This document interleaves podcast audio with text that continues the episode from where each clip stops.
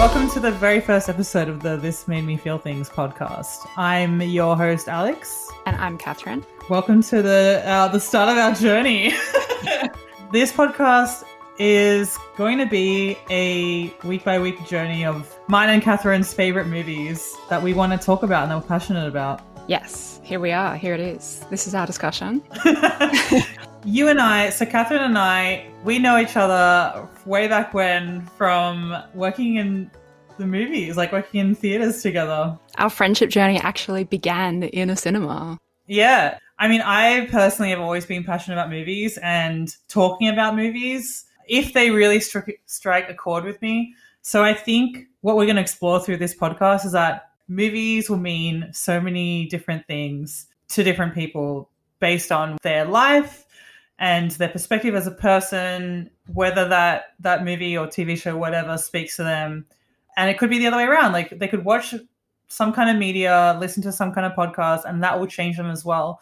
And I think that's the beauty of movies is, that interpretation. Once something is released to the world, millions of people can interpret one thing so many different ways. And I think that's that's what we want to try and achieve and talk about, right? Yeah, totally. It's um yeah, this is our personal discussion about our feelings about the things that we've watched from our childhood and more recently as well. Yeah. Because um, the things that we used to watch feel very different when we rewatch them these days. Yeah, totally. And I think the you know this isn't going to be a review like there's so many movie review tv review podcasts and we even tried that ourselves at one point but i think with you and you and i is that like we uh, you know what 10 years 12 years even of friendship mm-hmm. like the thing that we like to do is talk about a movie the different perspectives of it how we connect to it personally but even just a general analysis because that's really cool right Mhm. like that's that's the cool part of watching movies like being able to discuss it with someone after and get a different perspective that you didn't really think about before because that's the beauty of like visual medium you know there's so many different ways you can interpret things It's definitely one of my favorite things to see a movie with somebody and then spend time afterwards thinking about it, thinking about what it meant, what it meant to you, what it meant to the director Mm. or the people who made it. I think it's just an interesting, an interesting way to experience um, media, films or TV shows. for sure. Totally. And i think you and i have probably seen i like i don't even know countless of movies together. Oh, so many. so many. And like now and I, I guess we should go back into ourselves. So like we're from australia. That's where we met. That's where we worked at the movies all those years ago when we were like uni students. And now where do you live? So right now I am in Paris, France, and you are yeah, i'm in new york city so we're thousands of miles apart you and i always talk about like like we always used to watch when we both were in sydney we'd watch like hundreds of movies together probably we still somewhat do that but not in the same way as before so this is a good way for us to reconnect and just maybe hopefully other people be able to resonate with our views or not that's okay too we'll find out. so cool. That's I guess the premise. Um, and I guess the other sort of side note or disclaimer is that like neither of us are movie experts. Like neither of us studied film really. Neither of us like work in a film kind of industry, but we're just passionate about watching movies. We like talking about them. But by no means even I will say that I've seen every movie. There are so many people that've seen way more than I have, but it's just it's this discussion that I love. What kind of uh, movies would you say that you are usually drawn to? I think the movies that stick with me the most are movies that I think that I can relate to in some way or that have really just like changed the perspective that I sort of once viewed as something. For example, I watched a movie as a kid and we'll probably, you know, talk about it at some point, but like The Joy Luck Club, for example, is one that I was introduced to as a very young child because I had an Asian mother who introduced it to me. And in that way, that was when I was like, wow, this is a medium where I can actually start to understand why my mother raised me in a certain way, her background, and that gave me perspective. But the other side of that, if I see a movie that, like Pride and Prejudice is one of my all time favorites, the 2005. Classic. Oh man, I, obviously I didn't grow up in 18th century 17th century England, but if it's the ideas and values like you know you can't always judge a person from a first meeting all that kind of stuff there like there are flaws to human character that i can identify mm. with then i'm hooked. It, it needs to have some kind of like meaning that is relevant that i can sort of relate to i guess. How about yourself? Yeah. I think i'm drawn to films like different films um, at different times. When i sit down and watch a movie i at home a film that i choose at home is different to one that i choose in the cinema. Oh, really? Definitely. If I want to watch a film at home, then I'm always looking for something that uh, something that I need emotionally at the time. Like on days when I really need a good cry, I'll choose a like a proper emotional story, usually about some woman struggling with getting her life together, which is very relevant to me most of the time. But it's also like I think visually a film is uh, it's really important to me to know that visually it's going to be nice. I will watch any Wes Anderson movie, no matter how ridiculous the story is. Okay. So that has to be on the list for me because I don't know if I've ever seen a Wes Anderson movie. Oh my God, Alex, I didn't know this about you. I don't think I have, yeah. What happened? Why haven't you watched a Wes Anderson movie? So, okay, this is the other thing about me. If I have a preconceived notion about a movie that I don't think it's for me, then I it's really hard to convince me to watch it. This is going to be the perfect opportunity for me to finally get you to watch all the movies that I recommend. One other thing I want to say about movies for me, because it's interesting that you say like visually, because for me, I think it's music. Oh, yeah music in movies and like that com- like combination of the music that's happening in the scene that will always emotionally get to me so like one ridiculous example of that is i will always cry for love actually in the scene where the little boy is running through the airport because it's this sweeping orchestral that gets to me so if there's a scene where there's an amazing orchestral score I will always be emotionally connected to that. I don't know why. It just I'm a musical person, I guess. Do you know I don't know if I've ever told you this, but I actually like music makes me cry so easily. But wow. mostly when um, when I see people singing, groups of people singing, it makes me cry so easily. When I go to carols in the domain, I'm actually usually like secretly tearing up all the time. Really? Yeah, when people sing in movies, it makes me cry it, I just find it so emotionally overwhelming. It is something about music is beautiful, especially harmony. I love a good harmony, and I love that's why I semi love a cappella, even though it's kind of lame. But like, if you show me a good harmonization, if an emotional impacted scene is paired with an amazing musical moment, like I'm done. It's an excellent reason for watching a movie. Oh yeah, for sure. Okay, so what we're going to do each week is we're going to take turns recommending a movie, and we probably won't even know the meal we're going to choose until the week that we recommend it. But this week is your week. I wanted you to start it off. Yes. So you chose The Wizard of Oz classic. I did. The 1939 uh, version. Is there more than that? Like, I know there's multiple, like, adaptations. Yes, there was a version before in the 20s that was actually very different. I haven't seen it and I don't know much about it, but the premise is that the writers took out a lot of the fantasy elements. Oh. Yeah, it was very like very different, very serious. I had no idea that there was another one. so we're going to start each episode with a little summary or recap.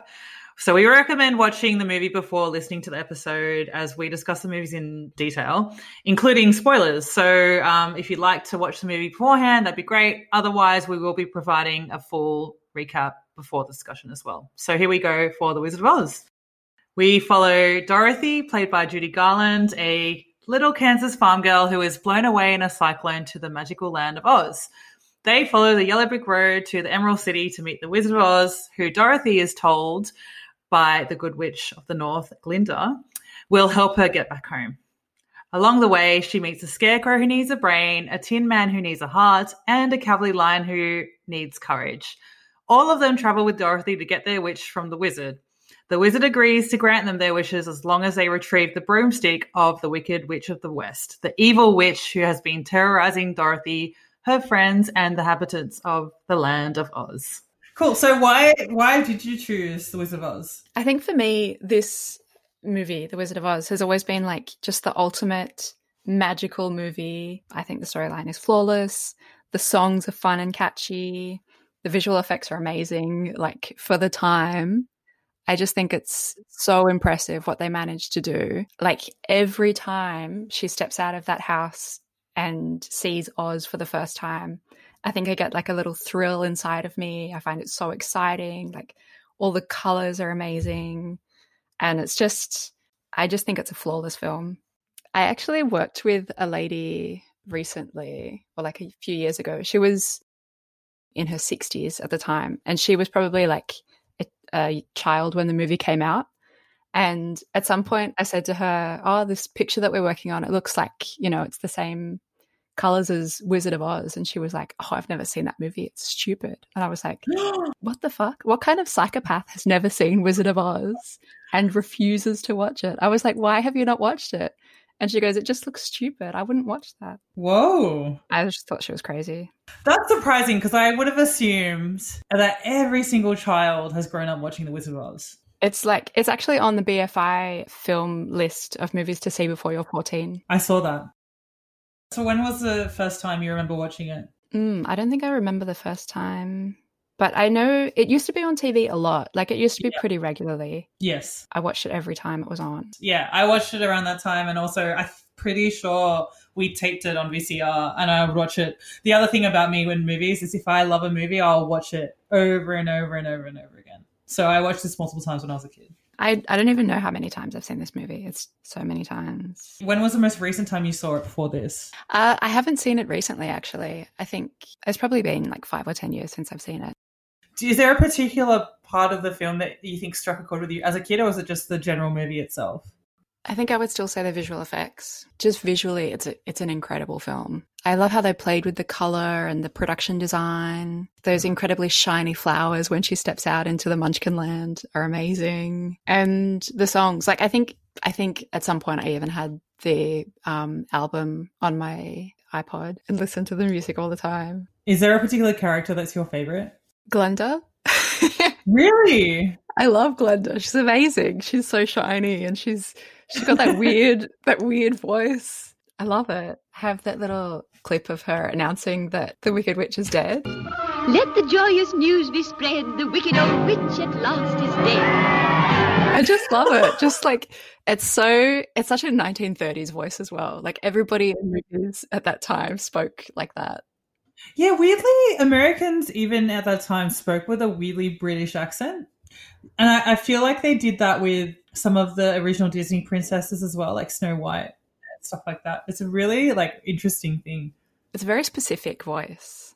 Yeah. How did you feel watching it again as an adult after not watching it for 10 years?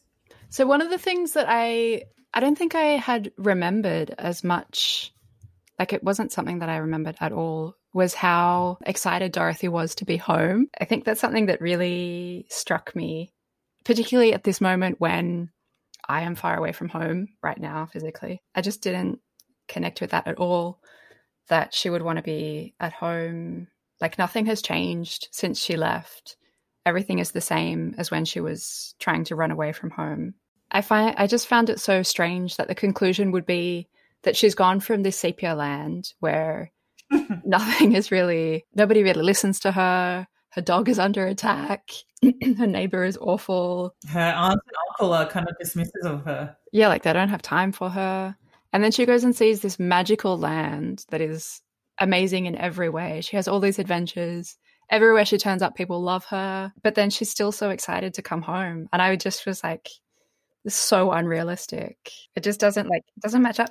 But also I was wondering then, is that just like a very millennial kind of attitude for our generation? This like constant unsatisfied wanderlust that we have. It's interesting, right? Because this is this is a children's movie technically. Like obviously it can have been enjoyed by anyone, but like Dorothy is meant to be a child. Dorothy herself is meant to be like 12. Yeah. And the whole premise is yes, she's in this boring sepia land and her life is kind of crappy, but she's running away from home as a tornado hits because she's like, fuck this. And I think it's, it's meant to be maybe a message of like to children, like, because the whole, like, yes, her whole motivation the whole time she's in Oz is, I just want to get home. Like, she doesn't even want to stay at all. It's kind of like when you're a kid and you're running away, you, you, want to escape whatever bad stuff. But I think the message that they're trying to say, especially with there's no place like home, is that like you can escape the sh- the shit that you is troubling you at home, but it, you're still gonna find like problems and it might be magical and colorful and wonderful and people are praising you, but if that's not where you feel like you belong, you're not going to be happy. Yeah. I don't know if that's what they're trying to say, right? But like, I think she is a child, and you at 12, you're not ready to leave home Yeah. and experiencing all these things that are probably beyond your. But she has learned something. Like literally, Glinda says at the end, like, "What have you learned? Like, you were meant to figure out this message for yourself." I have that clip as well. Oh, will you help me? Can you help me? You don't need to be helped any longer. You've always had the power to go back to Kansas. I have. Then why didn't you tell her before? Because she wouldn't have believed me. She had to learn it for herself. What have you learned, Dorothy? Well, I think that it that it wasn't enough just to want to see Uncle Henry and Auntie Em. And it's that if I ever go looking for my heart's desire again, I won't look any further than my own backyard. Because if it isn't there, I never really lost it to begin with. Is that right? that's all it is. Yeah, it's interesting because to go back to your point of like millennials, it- it's a different generation. It's 80 years ago. And yeah, it is that wanderlust that we're always craving for and looking for. We have the freedom to as well, is the other thing looking back at the 40s. And there wasn't that freedom. It's literally, I think, before the World War II. So things were different. Um, but yeah, it's an interesting point. Yeah. I think, I guess there were a lot of stories at that time as well that were talking about it's great to go on adventures, but it's so nice to come home. Like, that's the conclusion of The Hobbit, The Lord of the Rings, The Lion, the Witch, and the Wardrobe. Those big grand stories of people going to other lands. They always just want to come back home where it's safe. Yeah, but see, that's where I resonated with The Wizard of Oz in that, like, so I haven't watched this movie since I was eight or nine, so it's been a good 20 years. And I think for me, because I am also living away from home like you are, but like I am thinking about going home eventually, for me, it is like you can travel the world. And like it's great to travel the world, it's great to live away from home, and you will experience all these amazing, wonderful things and meet all these amazing people that will help you along the way. And home can be a place that you didn't grow up in. Dorothy potentially could have said Oz and had a happy life, maybe, if that was her intention. But I do, I personally resonate with there is no place like home. Like I will always have my heart in Sydney. That's that's just me, and I feel like that's that message resonated with me for sure. There are going to be people who don't, and that's fine. I was thinking about you while I was rewatching it. Oh, really? This is the perfect film. This is the movie that Alex needs right now. you know me way too well. That's so funny. Um, yeah, but so you felt, I guess you're in a different stage where you're like, well, I'm not ready to come home yet, and I am still on this amazing adventure. Yeah. Well, yeah. I guess I'm not in a place where I have a home that I'm dying to get back to. Yeah. I'm definitely living the dream. And I'm happy to stay in my Oz for now, no matter like what wicked witches live here. I'd prefer. That's fine. Movies will resonate for some people and not for others. Or like, you know, there are yeah, for sure. And like you when you watch it at different times, it means different things to you. Oh yeah, definitely. Do you know something odd that I realized? Do you know you know that idea that when you're dreaming, you never create a new face or a new place. Your brain just uses what you've already seen. hmm I realized that the Wicked Witch's castle is actually one that I dreamt about a lot when I was a child. I used to have these recurring nightmares of like I would come home to this castle and just find like my family dead in the castle. Oh shit. Holy crap. It was a bit of a dramatic dream. Yeah, I never realized where this castle came from. And when I was watching it last night, I recognized that it's the Wicked Witch's castle. Oh my goodness. That clearly scarred you. Yeah, yeah. Yeah, it stayed with me. Do you think you were scared by the Wicked Witch as a kid? I guess obviously subconsciously in dreams you were, but like in watching it, were you scared? Because it is pretty full on, some of the imagery in the Wicked Witch for a child. I don't mm, I don't remember being scared. But she yeah, she's pretty terrifying. So since watching this movie, I've obviously seen Wicked, and I love, you know, I love Wicked. We've even seen it together in Sydney. Um, I've actually seen it five times. Oh wow. Yeah, I love it. And the reason why I love it is because I love adaptations of things. that like spins things or creates a backstory for someone that's usually a one-dimensional character, such as the Wicked Witch, because there is no reason for her wickedness. And obviously, it's looking from a child's perspective of this woman in real life has threatened to put down my dog, which is really crazy and terrifying. So obviously, you're going to have that trajectory of her being a wicked witch, and that's she literally says that to the woman before she goes to Oz. But Wicked, because it was a book before it became a musical, gives her this whole backstory of like. Well, she became wicked because she was this activist as a uni student. She was really ambitious, and her only thing that stopped her from doing that was her green skin, and she was ostracized by her community, and that led her to. But it wasn't. It was all well intentioned. Yeah. Her motivation was all well intentioned, and it just came across in this wicked way to a child, which I loved, and that gave an extra dimension to me watching, rewatching this, and thinking of the Wicked Witch from that perspective of like because like and the message of of Wicked is like that wicked people aren't born wicked, and it's just an interpretation of that. So I thought that was really interesting. Though obviously in this movie she is just a purely wicked, mean person. Yeah. I mean, this is pretty early, like early filmmaking storytelling where it's just pure evil and pure good. Yes. I also found it interesting rewatching how empowered all of the women characters are in this movie. Miss, oh, I can't remember what her name is in real life. Miss Gulch, the Wicked Witch in Kansas. hmm Auntie Em makes a, a comment at some point that she owns half the land, and that's why she's so she has so much power. Dorothy Dorothy is actually pretty like in control of what's going on. She's the one that rescues the three guys from every situation.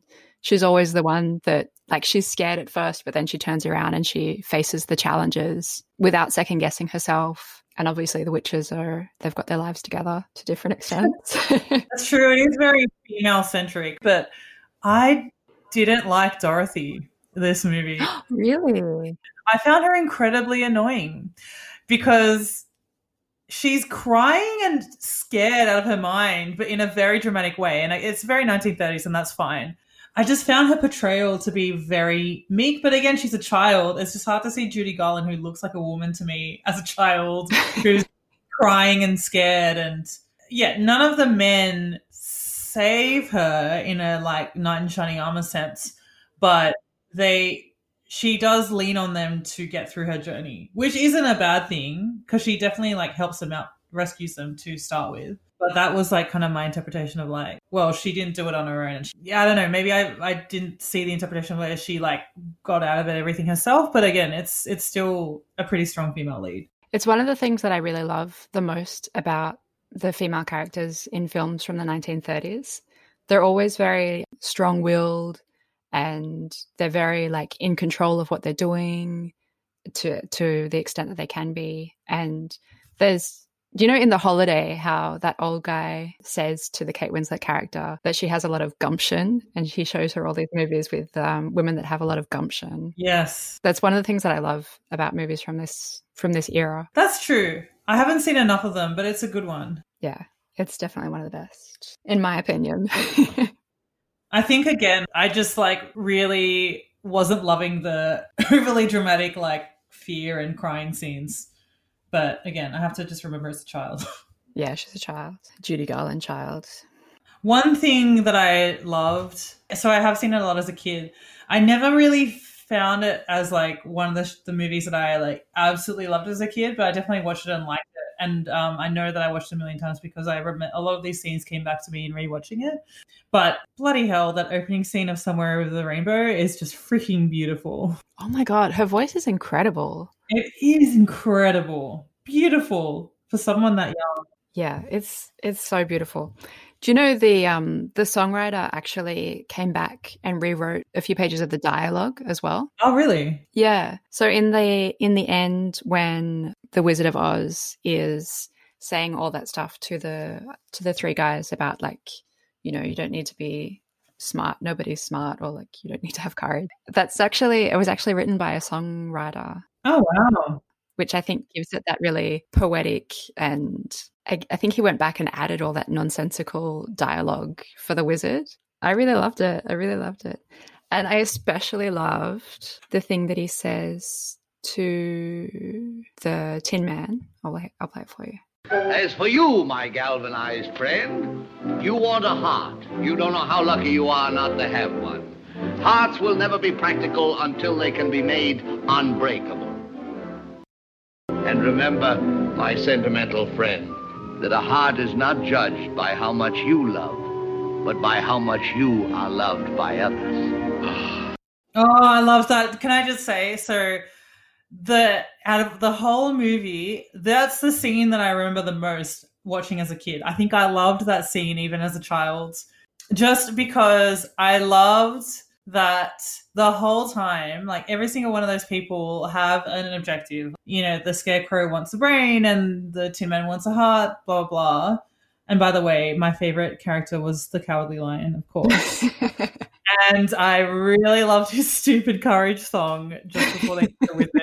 It's so great because it, it it's almost like a precursor to that meeting with the wizard of like, you already have what you want and you don't need a tangible thing of it. Like all your actions leading up to this moment by helping Dorothy shows that you have these things. My favorite gift that he gives was that little heart clock, and he's like pure joy of like it's ticking, guys. Like I remembered it. Like that's the one scene I remember like loving as a child because it's the realization of everything they wanted, which now I know that they didn't need this grand wizard because he is just a man behind a cloak who's not powerful and he just gives them junk. Like he literally just gives him shit he was going to throw away and like but they needed something tangible to say that they now have what they want, but they never really needed it.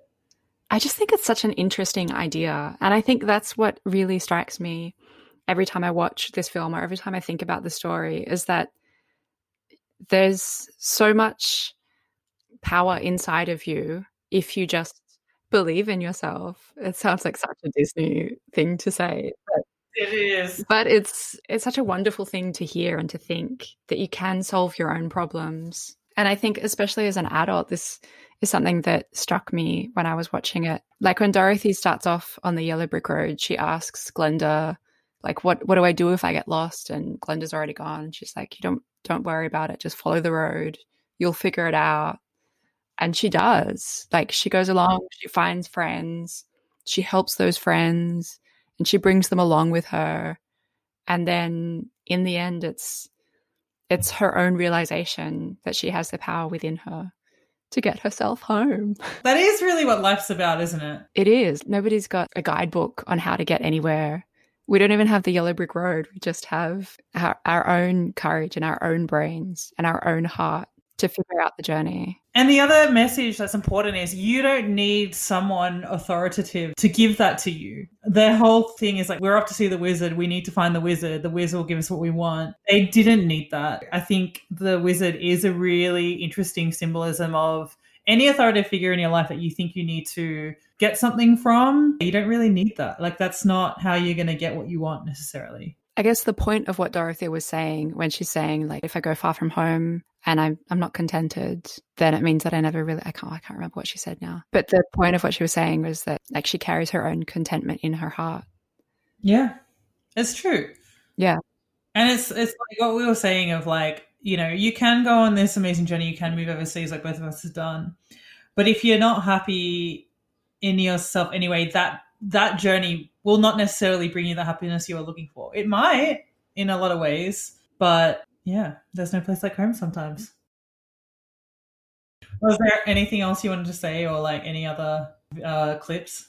I have Dorothy's final um, announcement. I thought it was really cute when all the guys come and check on her to see if she's okay after her head injury.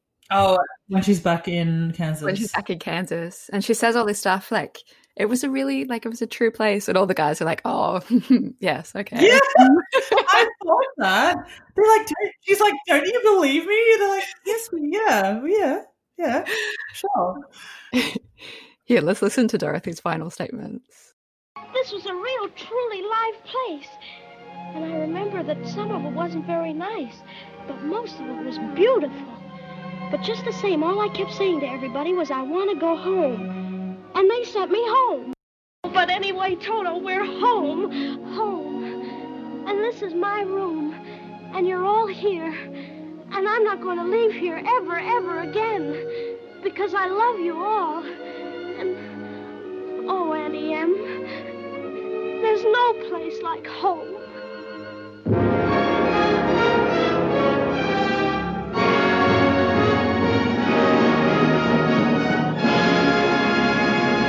What an ending. oh my god. That final instrumental is like it reminds me of so much of my childhood. I feel like I've seen so many MGM films.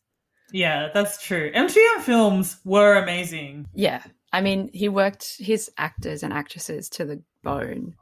But yeah. They were amazing. I guess it's just like the magic of the early days of cinema where everything was everything was amazing and everything was possible.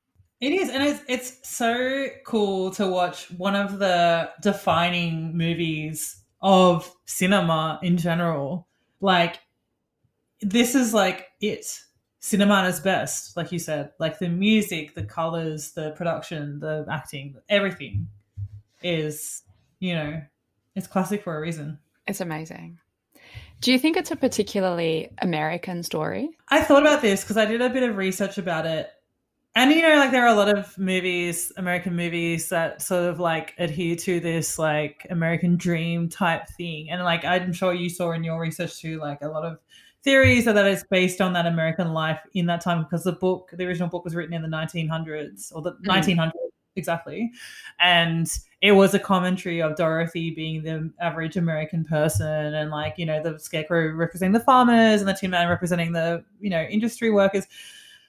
So in that way, if you look at it from that interpretation of it was making some kind of political commentary, then yeah, but I don't think it is like, you know, it really applies to anybody. It applies to us as Australians, like kids growing up in the 90s. It applies to anyone that can view this medium. That's like the beauty of movies, right? What do you think? Mm, well, it is a dream that's more accessible to some than to others. I don't think it, I don't think it is as universal an idea as I thought it used to be. In what way?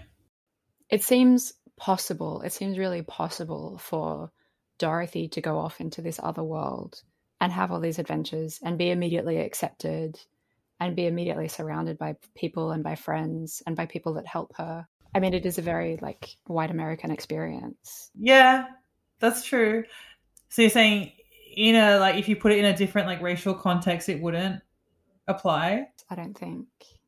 Well, didn't they do? And I don't know enough about this, but didn't they do a musical called The Wiz, which was like an all-black cast? It's an all-black cast. Uh, it was starring Diana Ross as Dorothy. Wow, Michael Jackson and Michael Jackson. Yeah, yeah. I, I guess maybe that is like maybe a, a racial look at like how it would be different as an African American. I don't know. Yeah, like trying to take it on. I mean, I guess like it's an all white cast when you look at it, and it is like set in Kansas, which is a very middle America country town, kind of, you know, and it did represent the majority of white Americans at that time. Yeah, it was also directed by Victor Fleming, who also directed the same year Gone with the Wind. Oh, I didn't know it was the same director. Are you serious? Same guy. Yeah. And he won the Oscar for Gone with the Wind, oh, and they were both nominated. Yeah. Right? Yeah. Yeah. So he had a good year. Oh, jeez. That's very impressive, actually. Yeah. But obviously, like Gone with the Wind is very like pro white American movie. So you were saying that the your favorite character was the lion? Yeah. I love him. what do you love about him? I love for one, his acting is phenomenal and he he's just hilarious.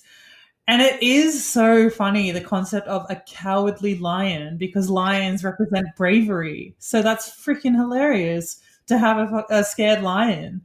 And then his whole thing and his like musical monologue of being um of courage mm. is he's putting on this like grandiose like pretending his ideal of what it would be like if he is fully courageous. It's so funny. And I think I also, as a child, loved his curls, like how they gave them makeover and they gave him the little red bow. And it's just freaking hilarious seeing this, like just seeing someone so like a scaredy cat, literally, as a lion. It's just so funny. And like, because I was such a meek child, or like I was a very self conscious, child. And I hmm. think it spoke to me of just like, you know, you can put on this you you can be scared as you want and you can put on this like you if you tell yourself you can do something and like your friends around you are encouraging you to do it and then uh, obviously at the end he never need like he always had it like Mm. that's all you need to be brave uh, like and and cowardness cowardliness cowardness cowardliness is Cowardice. coward cowardice thank you i feel like it's a concept that's just fear and you tell yourself that you have that fear and you can choose to either embrace it or not and like until he's go like it's just you know the whole act of his own musical monologue is saying he is brave because he has all the things it takes to be brave um anyway it's just i love it he's the best He's pretty adorable. Yeah, I love his list of courageous things as well. Like, what, who puts the ape and apricot? Courage. Makes the pyramids in Egypt. Courage. it's just so and i also love the little like floor mat that they turn into a robe and they like it, it's just so freaking funny. And like i also love the scarecrow. He is he is great. I love the if i only had a brain dance and song and he's a brilliant dancer and i love he always falling down. And i love the moment between him and dorothy at the end where she's like you're the one i'm going to miss the most. Oh my god like It's pretty cute. it's freaking adorable. Like all of them. The Tin Man too, but I, I love the Scarecrow and the Lion the most. I think out of the three, the Tin Man is the one that I probably connect to the most. Really? Yeah, but I think that's because I'm like, I'm a pretty like sensitive person. So I think the heart is really important to me. Yeah. How else do you relate to him? Well, I just find it really cute that he cries all the time because I do that very easily. and he rusts he rusts every time he cries. oh, it's so cute, and he's just he's just so kind. Yeah. Like he has a heart. He has he already has a heart. yeah. Like he doesn't need a physical heart. They are great. It is a great movie. Yeah, my favorite thing about the lion as well is that scene where they're going into the witch's castle and his tail is like jumping out of the cat. I remember that as a kid too. Like I love his his tail is amazing. How they um it like has a life of its own and it looks real. I just think like the production that and the art direction on this movie is flawless. Yeah. I've said that already five times, but it's just amazing. I'm curious, what do you think of the concept of the munchkins? Yeah, I. but do you know they're actually like the Munchkins that performed in the movie are um, real? Like they were an actual performing group. Did you read about them? no, I didn't. They were a performing group called the Singing Munchkins, Oh wow. who was um, they were part of a circus, of course, in Austria. Oh really? Yeah, and it was inspired by this guy um, saw. I don't know the correct term at the moment. Is it little person? It's little person, yeah. little person um, performing, and he thought this would be a great idea for a show. So he collected as many actors as he could, and he formed like this uh, traveling troupe of performers. And they actually like they had a pretty good experience. Like obviously, as a manager in that era, he took more of the income than he should have Yes, of course. but like everybody in the troop actually was really like like they really liked working with him and they really liked the work they really liked being able to work and perform I mean, that is amazing if you're giving that. Like, yeah, there definitely wouldn't have been like a very fair balance in that relation working relationship, but it is great. Like, I just wonder though if that if this was a new concept now, like if someone if that doesn't exist and someone's like, yeah, let's make a you know movie about a little g- a girl and her land is filled with little people. I just I just don't know if that tracks anymore. But I mean, you know, i don't know if it does it count as like giving opportunities to other abled people Yeah, but not when it's like these are mythical. I guess there's nothing negative about them yeah in their portrayal. They are oppressed though. Like they're oppressed by the, Wicked Witch. yeah I mean, yeah, we could go on and on in semantics, but but yeah. it is yeah it is a bit of a weird um, section. One of the cult experiences of watching The Wizard of Oz is um, to watch the film on silent while listening to Pink Floyd's uh, album Dark Side of the Moon. Oh wow! As in, like you mute the movie and then just listen to the Yeah, apparently the the album like lines up perfectly with the film in terms of like where it gets exciting, where it goes quiet, and everything like that. Ha- have you done it? No, but I should I should try it. Feels like something you would do with a few psychedelics in your system as well. Yeah, it sounds like a very 60s experience. yeah. Good LSD. Oh my god, how funny! Oh man, what a movie! What a movie to start this podcast off with. so magical. Sometimes I don't even think that it was a dream. I just think she actually went to Oz. I wonder, like, because that's the thing that they leave you with: is was it a dream? Was it not? I mean, the practical side of me says yes, it was probably a dream, but it would be cool if it was true. Yeah, some days I like to just believe that it was real. Do you have any? Um, do you feel like do you feel like you've changed throughout this discussion? Yeah, actually, because it's a movie that I liked, but it was never special to me. Like I said, like I usually, if I love a movie, it's because it has a particular meaning to me, and I never really did. It was just a movie I liked as a kid, and I still liked watching it last night. And the end of it definitely, um, definitely struck a chord with me in terms of the No Place Like Home and the the well, what you're searching for, you probably already have that kind of stuff. Yeah. I think through talking about this and hearing your passion is it it does make me appreciate it a lot more because but uh, after watching it last night, I was like, yeah, I probably will never watch it again, or like in a long time, I'll watch it again if I have kids or whatever. But it is a great movie. I it makes me appreciate that. Sounds so wanky, but the movie as an art form. I don't think it's wanky. I just think that's fact. It's just I um yeah, I'm just in love with this movie. I love every part of it. oh, good. Oh, this really did. It did change my perspective. Oh, cool. It's good. Mission accomplished. Did anything I say sort of change any of your perspective? um, no. Okay. That's fair to say as well. I mean, not in a negative way. It's nice to it's nice to just like talk about it so much and um, discuss why it meant so much to me. Yeah. That's Yeah. the idea. Yeah. So, Catherine, after watching this, how did the Wizard of Oz make you feel? Mm. As it did in my childhood, this made me feel happy.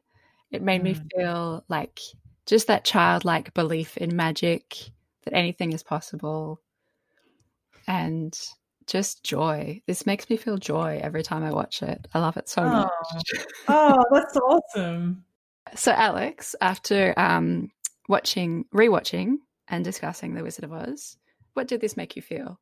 This did make me feel a sense of wonder Mm-hmm. and appreciation, I think, for this movie that I didn't have before. And just a sense of like appreciation for childhood. Like there's that wonder of childhood that this movie emulates that it really captures in its essence. A- And it made me feel nostalgic for sure. Oh yeah, In a good way. Yeah. Mm. It's a great what a journey. What a journey! What a journey indeed. All right. Well, following on from our adventures in Oz, what are we going to watch next week, Alex? okay. So I already alluded to it. Um Mm-hmm. But I think what I want to watch next week is the Joy Luck Club. I I just think it's going to be a very different shift from the Wizard of Oz. And but for me it's like one of my all-time favorite movies and it makes me feel things. Excellent. And it'd be interesting to see how it makes you feel. Yeah, cool. I'm excited to watch it again. I have. I think I've seen it once. I've seen it once a long time ago. Oh, okay. This is gonna be good. It's I've seen it a many, many time, and it's very um reflective of my life, like just culturally, and it's, it's we're gonna talk a lot about mother daughter relationships, so that'll be interesting. Oh, that's going to be fun. Fun. fun. Sorry, but I mean, it, mo- mostly mine from a cultural aspect, but yeah, I think it's going to be really interesting. I know it's a it's a good film. It's really really well done. Beautiful story. beautiful film. Yeah, I'm excited. So, thanks for listening to us today on our very first episode of This Made Me Feel Things. If you want to share your feelings with us, let us know what you thought. Uh, you can follow us on at that This Made Me Feel Things on Instagram or email us at feelthingspodcast at gmail.com. We would love to know how you're feeling. We would love to for you to share the love around because we're just a brand new baby podcast who would love more friends. Please share the love, leave us a review on the podcast app of your choice. Thanks for listening, and we'll see you next time for our episode on the Joy Luck Club. Bye. Bye.